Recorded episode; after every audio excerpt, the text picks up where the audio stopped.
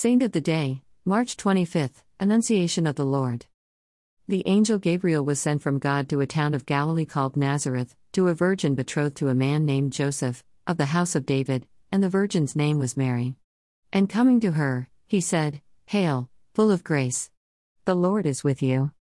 But she was greatly troubled at what was said and pondered what sort of greeting this might be. Then the angel said to her, Do not be afraid, Mary, for you have found favor with God.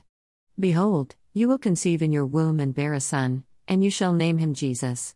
He will be great, and will be called Son of the Most High, and the Lord God will give him the throne of David his father, and he will rule over the house of Jacob forever, and of his kingdom there will be no end. But Mary said to the angel, How can this be, since I have no relations with a man? And the angel said to her in reply, The Holy Spirit will come upon you, and the power of the Most High will overshadow you.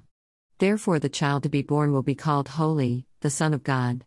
And behold, Elizabeth, your relative, has also conceived a son in her old age, and this is the sixth month for her who was called barren, for nothing will be impossible for God. Mary said, Behold, I am the handmaid of the Lord. May it be done to me according to your word.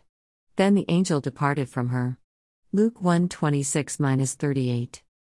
March 25th is the feast of the Annunciation of the Lord in the Roman Catholic liturgical calendar. The mystery of Mary's cooperation in God's plan has inspired some of the most profound reflection in the Christian tradition. As well it should. Our first reading from the Messianic prophet Isaiah places the event within the fulfillment of God's plan and the answer to his promise to Israel. Therefore, the Lord himself will give you this sign the virgin shall be with child, and bear a son, and shall name him Emmanuel which means God is with us. Isaiah 7. The encounter between Mary and the angel also opens up the meaning of our own lives, as well as shedding light on our call to participate in God's loving plan. In the midst of all of the challenges we face as Catholic Christians in a culture which has forgotten God, we are invited to celebrate God's loving plan, and to remember the great liberating promise of the gospel is intended for all men and women. We are the bearers of good news in an age of bad news. The Catechism of the Catholic Church reminds us what the Catholic faith believes about Mary is based on what it believes about Christ, and what it teaches about Mary illumines in turn its faith in Christ. CCC number 487 Years ago, I wrote a reflective book entitled The Prayer of Mary Living the Surrendered Life.